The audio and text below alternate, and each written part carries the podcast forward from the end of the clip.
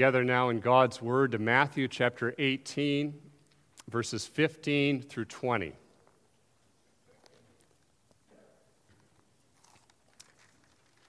Welcome again those who are visiting with us as we continue to go through the book of Matthew together, today picking up in verse 15. Hear now the Word of God. If your brother sins against you, go and tell him his fault between you and him alone.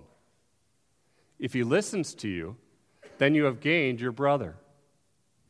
But if he does not listen, take one or two others along with you, that every charge may be established by the evidence of two or three witnesses. If he refuses to listen to them, tell it to the church. And if he refuses to listen even to the church, let him be to you as a Gentile and a tax collector. Truly I say to you, whatever you bind on earth shall be bound in heaven, and whatever you loose on earth shall be loosed in heaven. Again I say to you, if two of you agree on earth about anything they ask, it will be done for them by my Father in heaven.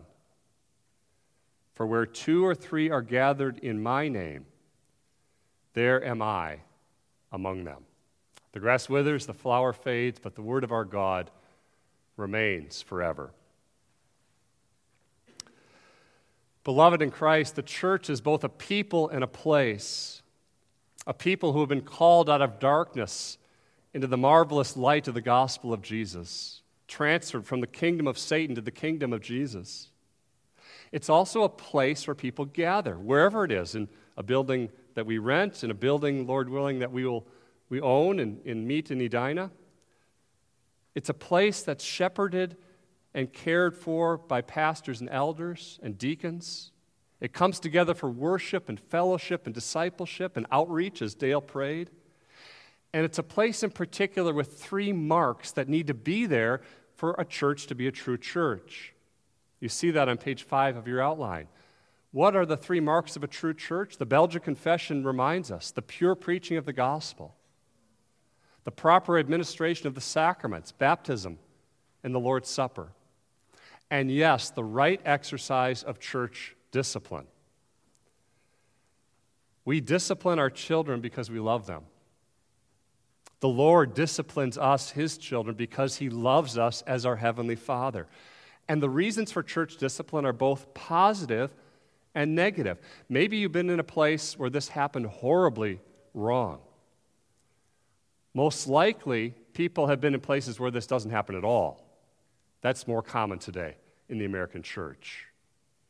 Positively, church discipline is to train us for maturity. 2 Timothy 3. All of Scripture is God breathed.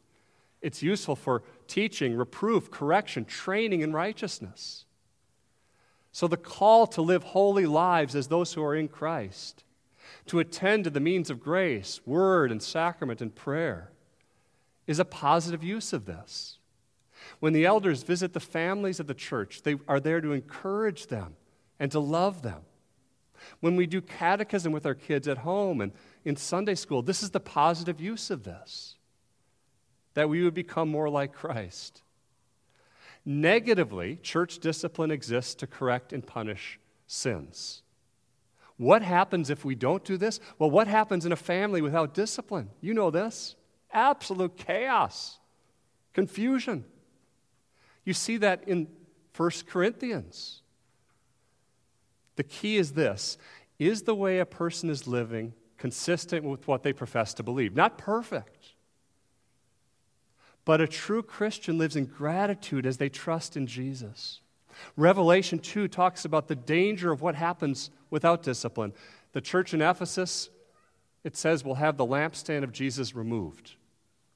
Their love for each other and Christ had grown, grown cold, and that did happen, beloved. So today we want to look at the biblical command and process that Jesus gives for church discipline. We can't possibly cover every situation.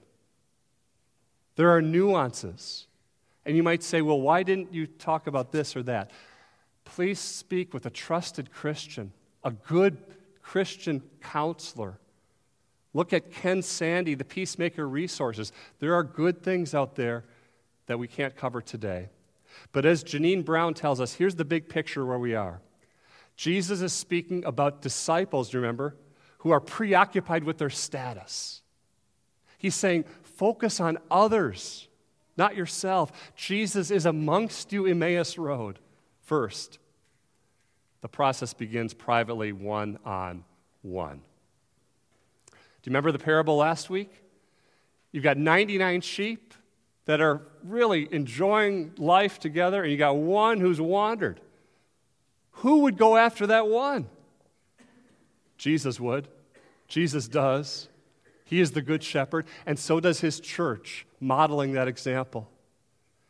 If he finds it, do you remember that? There's no guarantee he will.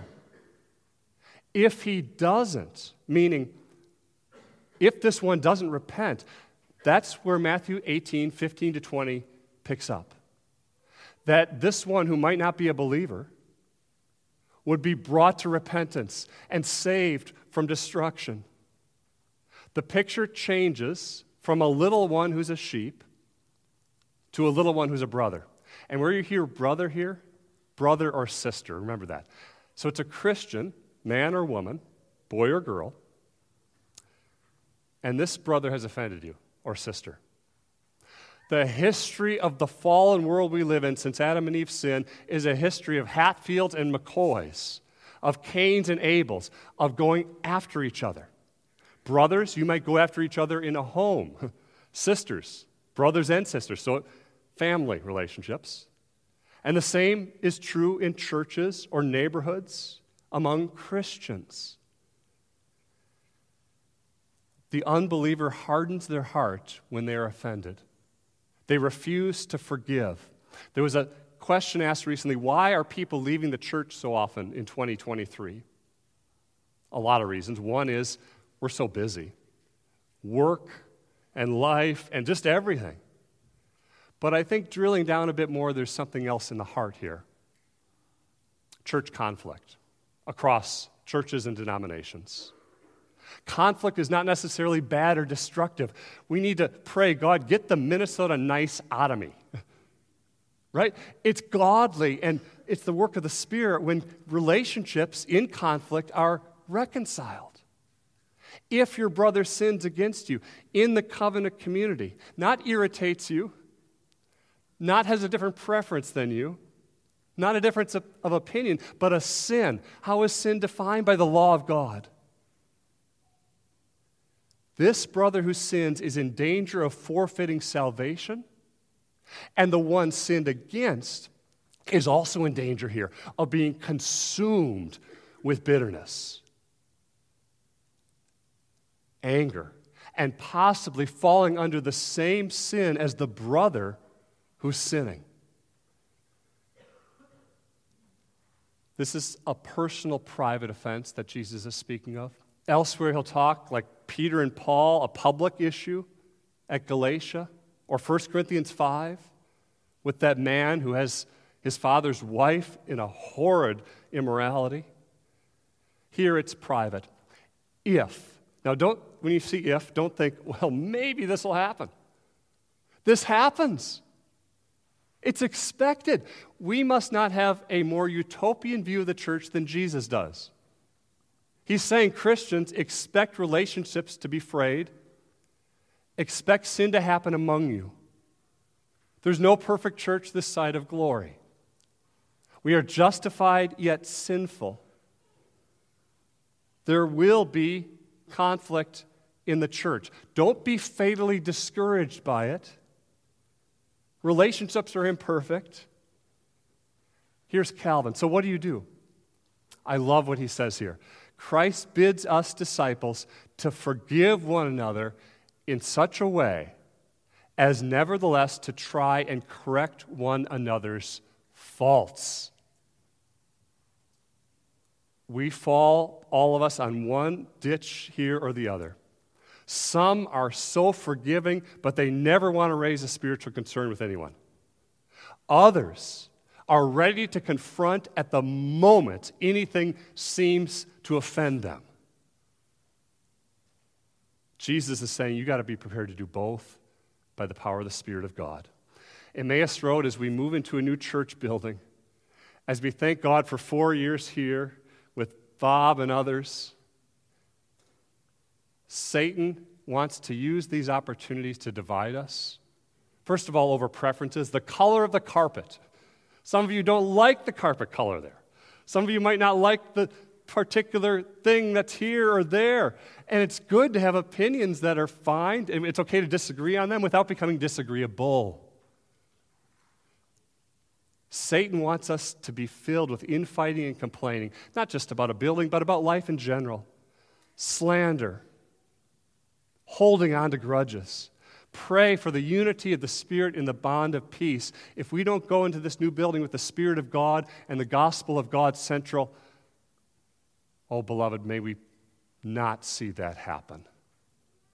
So, what do you do when someone sins against you? The first thing, if you can overlook it, overlook it. If we are going around looking at specks with logs right here, that's a spiritual problem in my heart. Am I taking this too seriously? Am I so thin skinned? Am I just taking everything in a way that a Christian shouldn't? Overly sensitive and overlooking is a form of forgiveness. If I overlook it, I'm not going to dwell on it, I'm not going to bring it up. But if the offense is too serious to overlook, Jesus says, what do you do? Don't let it become World War III. Go. See that? G O. Not sit and sulk, not tell someone about it and hope they carry the news that I'm offended back to that person, not act cold and withdrawn until that person guesses that you're offended. Go. Jesus says, take responsibility. But usually we don't go. In our sinful hearts, A offends B, and B refuses to go to A. Where does B go? B goes to C. And A knows something is wrong and goes to D. Now you've got all sorts of people involved, all sorts of divergences. This is like alphabet soup. Go. Beloved, let me say this as a pastor, I love you all dearly. If you have something against me personally, or that I've said or done or not said or not done, please come to me. And the same is true across the body of Christ. When you go, don't just share your feelings. We go to the one to expose something to light. That's what Jesus is saying. That the Spirit of God would bring conviction. We go to them privately, confidentially, to show, you know what, this, this is sin, the way you have acted. Now, we got to be careful here. We don't want to be hasty to condemn. We bring scripture, we bring evidence, and we bring gentleness, knowing that we're sinners, knowing that but for the grace of God go I, and perhaps I've done the same or worse. Ask questions. It seemed to me that you said this or did this. Am I right? Did I miss something as you go one on one? Can you explain what happened? You remember God's words to Adam and Eve? He asked questions when they sinned. Where are you? Who told you that you're naked? Pray for humility and wisdom as you go.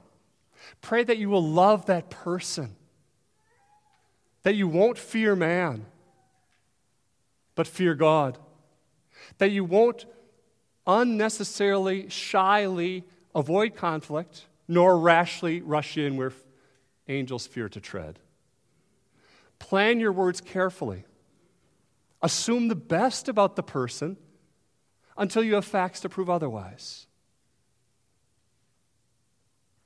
If there is sin in a relationship in your home, Thanksgiving family, in your school, in your neighborhood, in the church, if it has caused a rift, you go to bring healing. If it comes to your mind again and again as you're sitting here today or other times, if it keeps you up at night, if it's disrupting worship or life at school, it's time to go. As you go, listen. Do you see the word listen? It's three times in this passage. Listen carefully with your ears, with your eyes. Watch body language.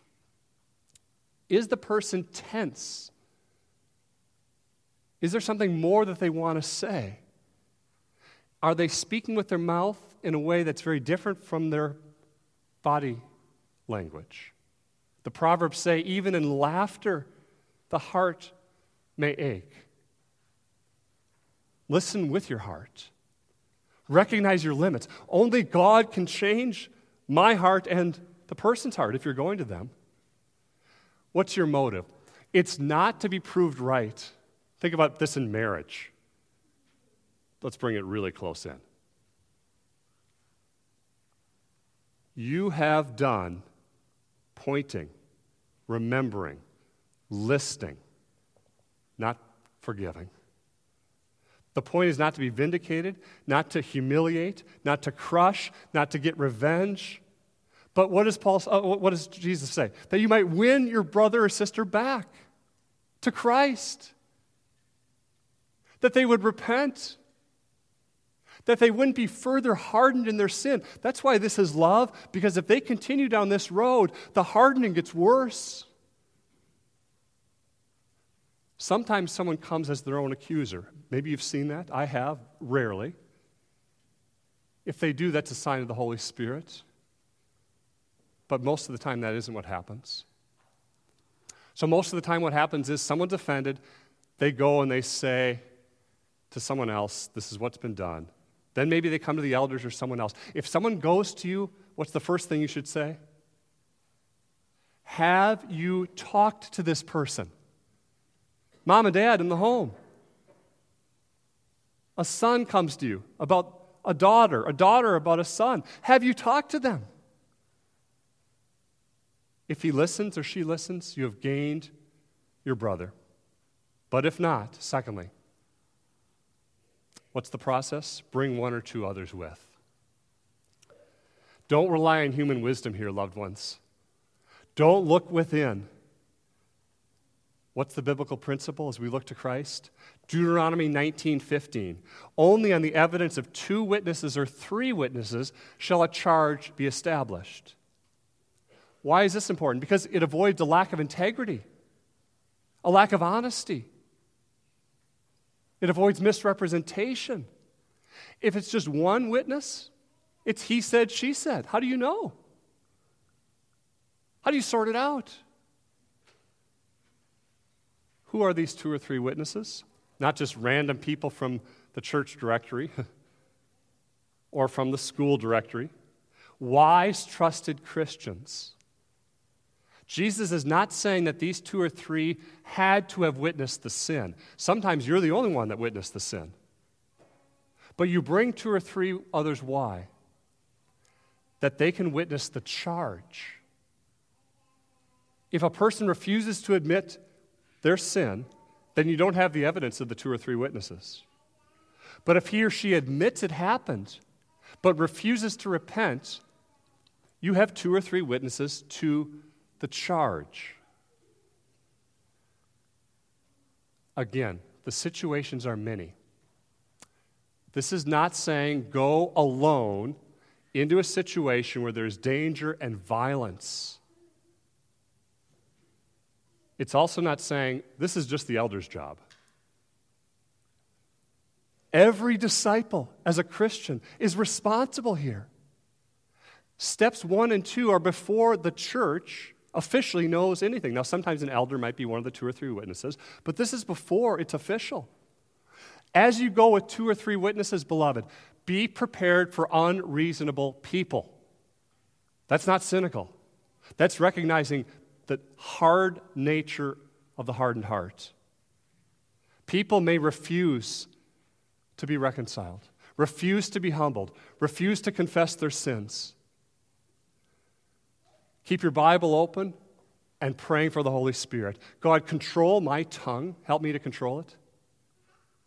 Help me not to be consumed by the acid of my own bitterness, because two or three is not the end of the process. Third, what's the third step? Telling it to the church.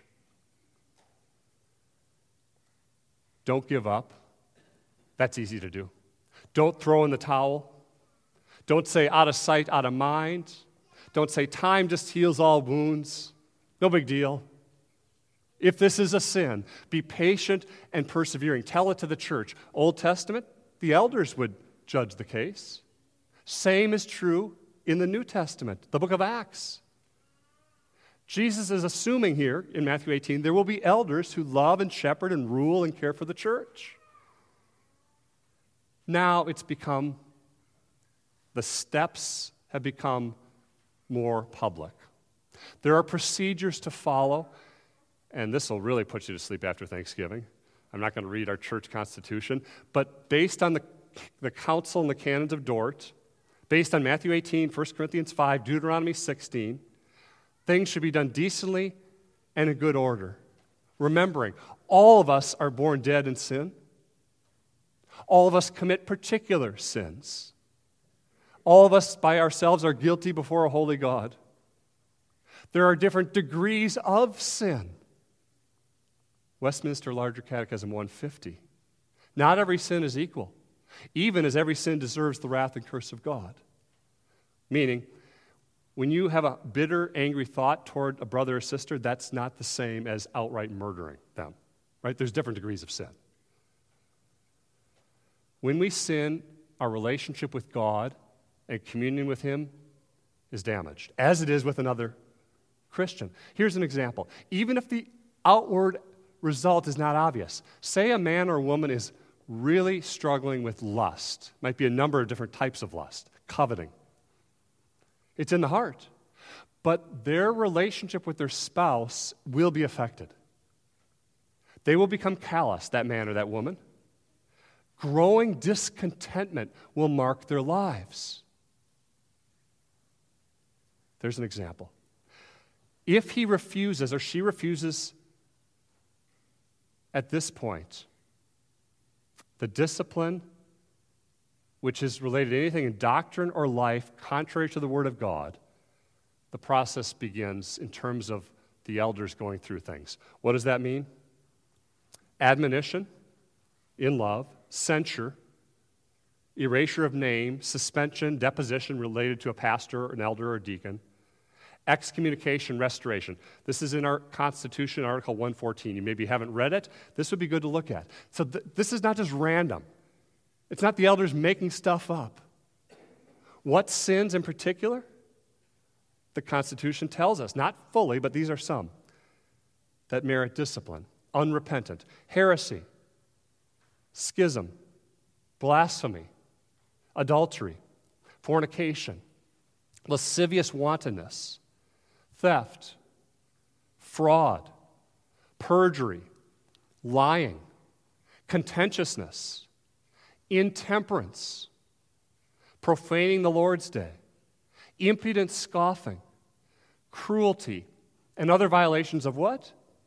The Ten Commandments, the law of God. This is entirely based on Scripture. So when someone joins as a member of the church, we've had them recently, all of us here who have joined are saying, yeah, these men are sinners, these elders are not perfect, but I will submit, as the Word of God teaches, to live a life by the grace of God and the power of the Holy Spirit in a way that shows Christ is my Lord. If the one sinning does not repent, their profession of faith needs to be questioned. Jesus says, Let them be to you a Gentile or a tax collector. How did Jesus treat Gentiles and tax collectors? He cared for them, he sat down with them, but he did not pretend that they were believers, those who weren't. God rules his kingdom by grace, but he's not permissive. He doesn't automatically bestow grace on everyone. This is not universalism. If a person insists in living on rebellion against Christ, if they don't repent, they are removed, excommuned. They don't take the Lord's Supper. They're treated as an unbeliever. They forfeited their membership in the church. It's sober, it's patient, it's not rash, it's not quick, it's deliberate, it's not impulsive. Excommunication is done tearfully, weeping. Why is this? Look at the basis in verse 18. Because of the keys of the kingdom. What do keys do? They open and close doors, kids. We all need the door of the kingdom opened by the gospel because we're all born dead in sin. So the elders, we don't see the heart, but as someone professes their faith, they are welcomed into membership of the church as communing members. They profess Christ as their Savior. Someone lives in repeated hardening and unrepentant sin. The door that closes is called church discipline. Excluded from the kingdom of God. We see that in 1 Corinthians 5. In that case, where the man is involved in sexual immorality that even pagans don't do, it is immediately public it immediately goes to the third step. The church is told because everyone knows about it. That man is handed over to Satan, not punitively, not out of harshness, but that his soul might be saved on the day of Christ. The sin is public and scandalous. It's like a cancer that'll spread through the whole body if it's not biblically handled. Where's another example? Remember, why is this done? Because it's biblical. 1 Timothy 1. Hymenaeus, Alexander, false teachers, have been handed over to Satan to be taught not to blaspheme. They've been removed through excommunication. Titus 3 warn a divisive person once and then a second time. After that, have nothing to do with him. Churches often have not done this well a false teacher, a divisive person. They look great. They pretend to repent. They don't. This person is warped, sinful, and self condemned, Titus 3. And they wreak havoc across the body. Warn them once, twice, have nothing to do with them. Beloved, this weighs on your elders' hearts and minds. It keeps them up at night as it weighs on your mind when you have a rift in a relationship. These men are not power hungry. You know them, Dale and Drake and Dustin and Walt, who has served among us. They're humble. They love God. They love you. They want what's best for you and your families. They want us to become more like Christ. And we're not perfect. So remember in this if a church court, elders, or classis or synod misuses their authority, the appeal process is right there. Luther was excommunicated for defending the gospel. Church courts can and do err, they're not infallible. There is such a thing as ecclesiastical tyranny, even as, again, as I said, most people just have no even radar of what church discipline is in churches at all. Both are two ditches to avoid. So if someone's accused wrongly, they are told by the elders you can appeal. To classis, the geographical churches in our denomination, to synod, the entire denomination, with one elder and one deacon, or one elder and one pastor there present. The keys are moral and spiritual. It's declaring the word of God. It's not civil, right? It's not armies and tanks and threatenings. We declare the word of God here. You know that. We will not bind your conscience apart from what Scripture teaches. Thus saith the Lord, the law and the gospel, not our opinion. Pray for us, as I know you do, that we would lovingly shepherd the flock of God under Christ, who is our chief shepherd. Because when decisions here are made, when the church, as best as it can, according to God's revealed will, renders a judgment that is in line with God's judgment himself. What does verse 18 say? We can't see the heart, but when this is done rightly, heaven and earth are in agreement. There's concurrence. What are the goals? Fourth, repentance and restoration. Not if I offended you, I'm sorry if I. That's not a real apology. That's not true repentance. It may be necessary for a sinner to suffer the full consequences of their sin, including excommunication. It may be necessary for things to get so bad, to hit rock bottom, that finally, by the grace and Spirit of God, they repent. That's the loving thing to do, loved ones. If anyone wanders from the truth, James 5, and someone brings him back, whoever brings him back saves his soul from wandering and his soul from death and covers a multitude of sins. When there is restoration, it's done gently. The goal is peace, purity, and unity in the church. We want the name of Christ to be exalted among the neighborhoods and nations of the world. When there is horrible scandal in the church, when church discipline does not happen, the name of Christ is besmirched. The world will hate Christ. The Bible says that. But let us not, in our sin, give them a reason to. That's kind of the point, right? What's the goal? The glory of Jesus. The scandal is poison to the gospel. It must be avoided. It must be dealt with. It must not be avoided. It must be dealt with. It's easy to avoid it. In Calvin's day, you know what he said? People won't mind if the sermon doesn't go too long and if you don't meddle. And if you don't actually ask questions or care, but just kind of let them live their lives, Calvin said. Don't ask them why you haven't been to church in so long. Don't ask them how they're doing spiritually. Just kind of let them go. Let them kind of graze, let the sheep wander. Minnesota nice.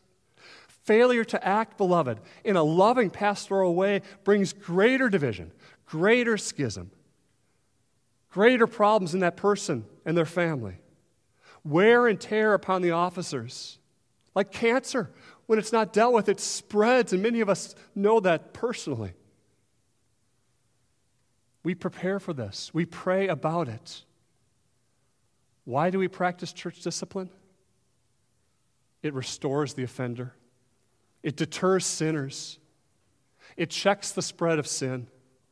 It vindicates Christ's honor. It prevents God's wrath, and it's because Jesus commanded it. God loves you as the heavenly Father. My son, Hebrews 12, don't regard lightly the discipline of the Lord, nor be weary when reproved by him. The Lord disciplines the one he loves. He chastises every son he receives. It's for discipline you have to endure. God treats you as sons. What son is there whom his father doesn't discipline? Hebrews 12. Why does he discipline us? For your good, that you would share his holiness in me as well. For the moment, is it painful? Yeah. But later, Hebrews 12, it yields the peaceable fruit of righteousness to those who have been trained by it. When these things happen, who is present? Matthew 18? God is present. The two or three in verse 19 and 20, we often refer to a church as two or three who are gathered. That's a part of it. But do you see who they are? They are the witnesses of verse 16. In the Old Testament, Deuteronomy 17, the witnesses to a trial would be the first to execute the penalty. Deuteronomy 17, verse 7. First to cast the stone. Now the witnesses are the first to what? To pray. We can't underestimate this. The prayer meeting each month, the personal prayers at home for each other. When we hear about problems, do we pick up a phone and text, or do we first pray? That's the point. Only God can change the sinner's heart. We need the Holy Spirit. God will answer according to his will and wisdom. We call on Jesus, the great shepherd of the sheep. We remember this is not Costco, this is not a gym. This is the church of the living God. God who has condescended to us and come near to us as we worship. God who hears the prayers of his people in the midst of painful church discipline processes. Jesus, who loves his bride more than we do. Jesus, who is more concerned about your sanctification and mine than we are. He's present when hard things happen. One man says, We're a family. God wants us to be united as a family. In many families, years and years go by when you just deny the issue. I heard this recently from a distant family of my own. Just painful. Bitterness over a dead sibling going back to 1972. It's still there. The person died 10 years ago. Mutual accountability is hard. The air needs to be cleared, right? In our marriages, in our friendships, in our church family. God says, I want you to grow, to seek the interests of one another, and not just think about yourself. To have a forgiving spirit as one who has been forgiven in Christ, who loved you, who died for your sins, who is raised from the dead, and who tells you by the Holy Spirit in me, 2 Corinthians, finally, brothers, rejoice. Aim for restoration. Comfort one another. What is that? In the comfort that you've received by God and from God. Agree with one another. Live in peace. And the God of love and peace will be with you. Emmaus Road, I'm encouraged. I see God doing this among us. This is not a sermon to pound and get flesh. This is a hard text. The easy thing to do is avoid it, especially on the last Sunday in the place we've been for four years. But the loving thing that God says for us is this is for your good that we together might grow to be more like Jesus. In the name of the Father, Son, and Holy Spirit, amen.